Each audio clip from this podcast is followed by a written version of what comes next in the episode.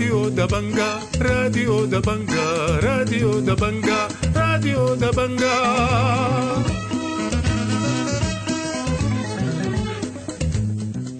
أعزائي المستمعين السلام عليكم. أحييكم وأقدم إليكم نشرة الأخبار ليوم الجمعة الموافق 1 شهر تسعة سنة 2023 برنامجنا يشتمل على نشرة الأخبار مع برامج أخرى متنوعة لكن في البداية وكالمعتاد نبدأ فقرات برنامجنا بنشرة الأخبار والبداية بالعناوين.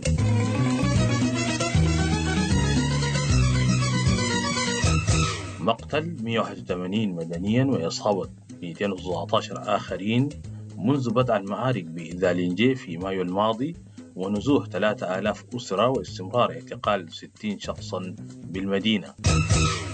هدوء نسبي في الأبيض بعد معارك عنيفة أدت لمقتل وإصابة 31 شخصا وقتلى وجرحى في هجوم جديد للحركة الشعبية على دلامي بجنوب كردفان. انقطاع تام للتيار الكهربائي في أجزاء واسعة من شمال كردفان واستمرار المعارك في نيالا ونزوح معظم المواطنين إلى خارج المدينة. البرهان يحذر من أن تؤدي الحرب إلى تفتيت البلاد وانتقادات واسعة لزيادة رسوم الجواز والبرهان يوجه بالمراجعة. تفاصيل النشرة من راديو دبنجا.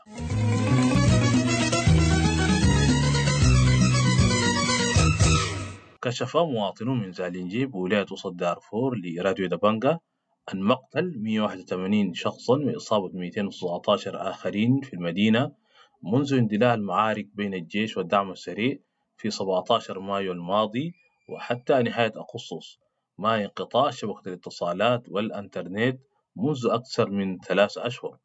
وقال المواطن عبد اللطيف إسحاق لراديو دبنجا إن الجيش سيطر على القيادة ومقراته بجانب مواقع أخرى بينما تسيطر قوات الدعم السريع على الطرق الرئيسية ومنزل الوالي ومقرات الشرطة والتأمين الصحي وغيرها.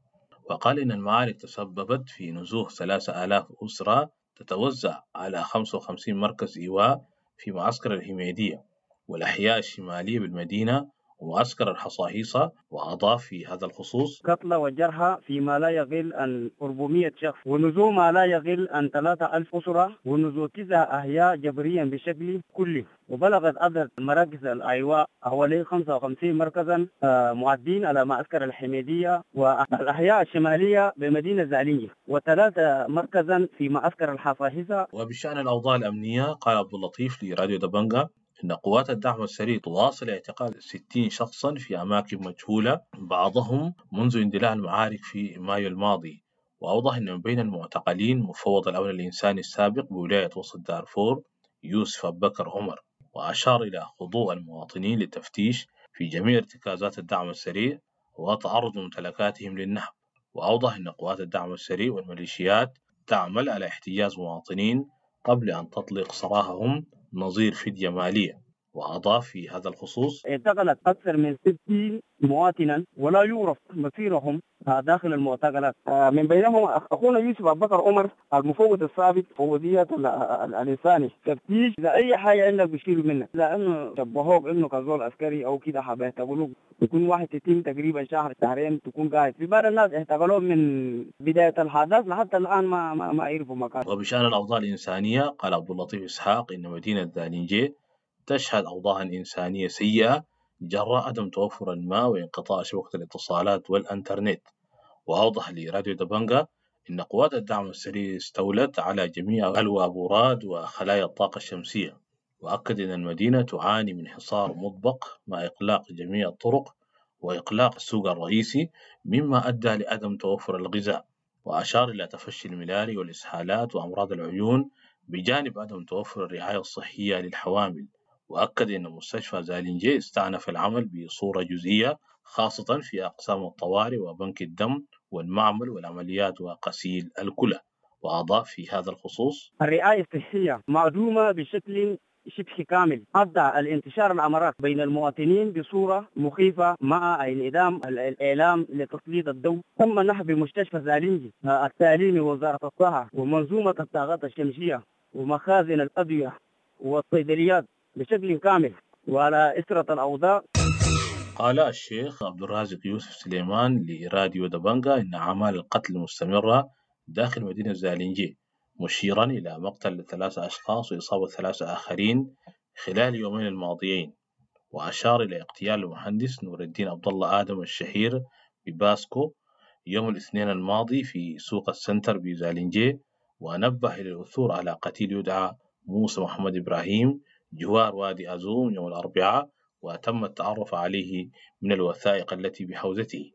وأكد العثور على قتيل في الساحة الشعبية يوم الأربعاء مقيد بالحبال ولم يتم التعرف عليه.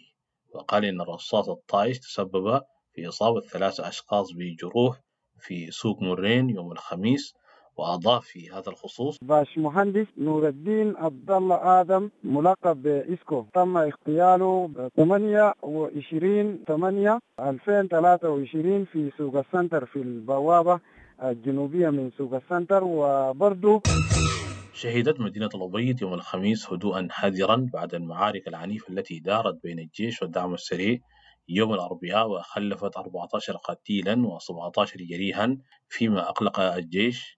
سوق المدينة نهار الخميس بسبب توترات بالمدينة. وقالت ماجدة الجوني لراديو دبنجا إن المدينة شهدت أصوات رصاص متقطعة صباح الخميس قبل أن تشهد هدوءا نسبيا منذ العاشرة صباحا وأشارت إلى استمرار انقطاع التيار الكهربائي في المدينة منذ الساعات الأولى من صباح الأربعاء. وأكدت أن الجرحى نقلوا إلى المستشفى في أوضاع حرجة. من جانبها أكدت اللجنة التمهيدية لنقابة الأطباء خروج المستشفى الكويتي للأطفال عن الخدمة جراء تعرض للاعتداء ونهب السيارات والخزينة وأضافت في هذا الخصوص اليوم الأجواء فيها هدوء نسبي وذلك بعد العاشرة صباحا لأن الفترة الصباحية كان في صوت بتاع إطلاق ناري لغاية آه، الساعة العاشرة صباحا. بعد العاشرة صباحا الأجواء هادئة وعادت الحياة إلى طبيعتها داخل المدينة لكن ما زال التيار الكهربائي مقطوع من صباح الأمس وحتى اليوم. قتل عدد من الجنود في هجوم شنته قوات الحركة الشعبية قيادة الحلو على مدينة دلامي بولاية جنوب كردفان يوم الأربعاء. وأفادت مصادر راديو دبنجا إن قوات الحركة الشعبية المتمركزة في منطقة كدبر 7 كيلو شرق مدينة دلامي نفذت هجوما على مواقع الجيش بدلامي صباح الأربعاء مستخدمة آليات عسكرية بينما تصدى الجيش للهجوم. قالت قوات الدعم السريع إنها تمكنت من تدمير معسكر للقوات الخاصة بمنطقة المرخيات بأمدرمان في عملية نوعية يوم الخميس فيما يواصل الجيش قصف عدد من الأهداف في مختلف أرجاء العاصمة وفي الأثناء قالت قوات الدعم السريع إنها أفرجت عن 75 أسيرا من الجيش في ذالنجي تشهد المدن الرئيسية والمناطق الممتدة من ود عشانة مرورا بالرهد ومروابة حتى الأبيض بولاية شمال كردفان انقطاع تام للتيار الكهربائي منذ يوم الأربعاء مما أثر على الأنشطة الحيوية للمواطن خاصة في المرافق الحيوية. وأرجعت مصادر لراديو دبنجا الانقطاع إلى عطل فني في إحدى الأبراج بمنطقة ود عشانة بولاية شمال كردفان الحدودية مع ولاية النيل الأبيض وكشفت المصادر عن تأثر المرافق الصحية بانقطاع التيار الكهربائي خاصة المستشفيات في المدن الرئيسية ومراكز غسيل الكلى إضافة إلى الأنشطة التي تعتمد على الكهرباء مشيرة إلى إجراء عمليات أمس الأربعاء بمستشفيات الأبيض اعتمد فيها الأطباء على الموبايل في الإنارة. كشف مواطنون من نيالا عن استمرار الجيش والدعم السريع في تبادل القصف في نيالا فيما قتل المحامي تحميد أحمد خميس ريحان داخل منزله بحي الوحدة بواسطة مجموعة من اللصوص حاولوا السطو على منزله. وأشار مواطنون قادروا نيال يوم الثلاثاء أن الجيش واصل في استخدام الأسلحة الثقيلة مما أدى لتحجير المواطنين من معظم الأحياء.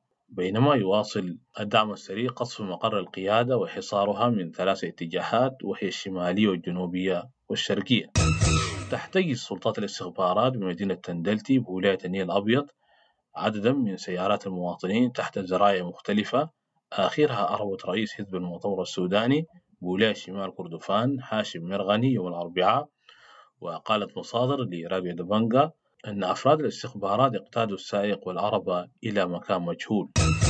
لا يزال مراكز غسيل الكلى بمدينة مروابة بولاية شمال كردفان متوقفة عن العمل منذ أسبوع بسبب عدم توفر مستحلكات الغسيل والأدوية وحذرت مصادر من خطورة الوضع الصحي لمرضى الكلى بالمركز والبالغ عددهم 144 مريض. وقالت مصادر لراديو دبنجا إن المحاليل الخاصة بغسيل الكلى لم تصل المركز حتى الآن منذ انقطاعها قبل أسبوع. استنكرت قطاعات واسعة من المواطنين زيادة رسوم استخراج الجواز إلى 150 ألف جنيه للكبار و75 للصغار فيما تدافع عدد كبير من المواطنين إلى منافذ استخراج الجواز في بورسودان صباح الخميس. ووصف المحلل الاقتصادي كمال كرار لراديو دبنجا الزيادة بالكبيرة في رسوم استخراج الجوازات بأنها ابتزاز للمواطنين ومحاولة لاستغلال حاجتهم للجوازات وعزا فرض الرسوم الباهظة إلى حاجة السلطات للمال لتغطية النفقات العسكرية. من جانبه وجه رئيس مجلس السيادة القائد العام للجيش الفريق أول عبد الفتاح البرهان الشرطة بمراجعة رسوم الجواز ومراعاة لظروف المواطنين وأضاف كمال كرار في هذا الخصوص. أبسط ما يقال إنه أدى ابتزاز للمواطن يعني في هذه الحالة يعني ابتزاز للمواطن ومحاولة تصعيب الأمر عليه. بعد شوية حنشوف ذات الجواز خلاف للرسوم الرسمية اللي حتندفع رسوم إضافية عندها علاقة بمحاولة تسريع تسريع استلام الجواز وكده. يعني كل الجهات الرسمية دي يعني ضارب الكوربشن والفساد. كشف عدد من المواطنين والتجار بولاية شرق دارفور عن ركود كبير في أسواق الولاية.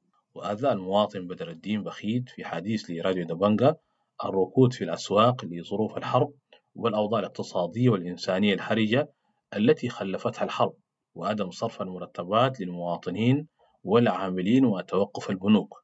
وأضاف في هذا الخصوص. بنعاني من حالة بتاعة ركود والسبب الأساسي اللي هو عدم توفر السيولة والسيولة طبعا بتتوفر بواسطة صرف المرتبات أو الجهات اللي بتقدم معونة أو خدمات. ولاية شرق دارفور بتعاني بشكل كبير جدا وخاصة المحلية من صرف المرتبات أو مرتبات العاملين.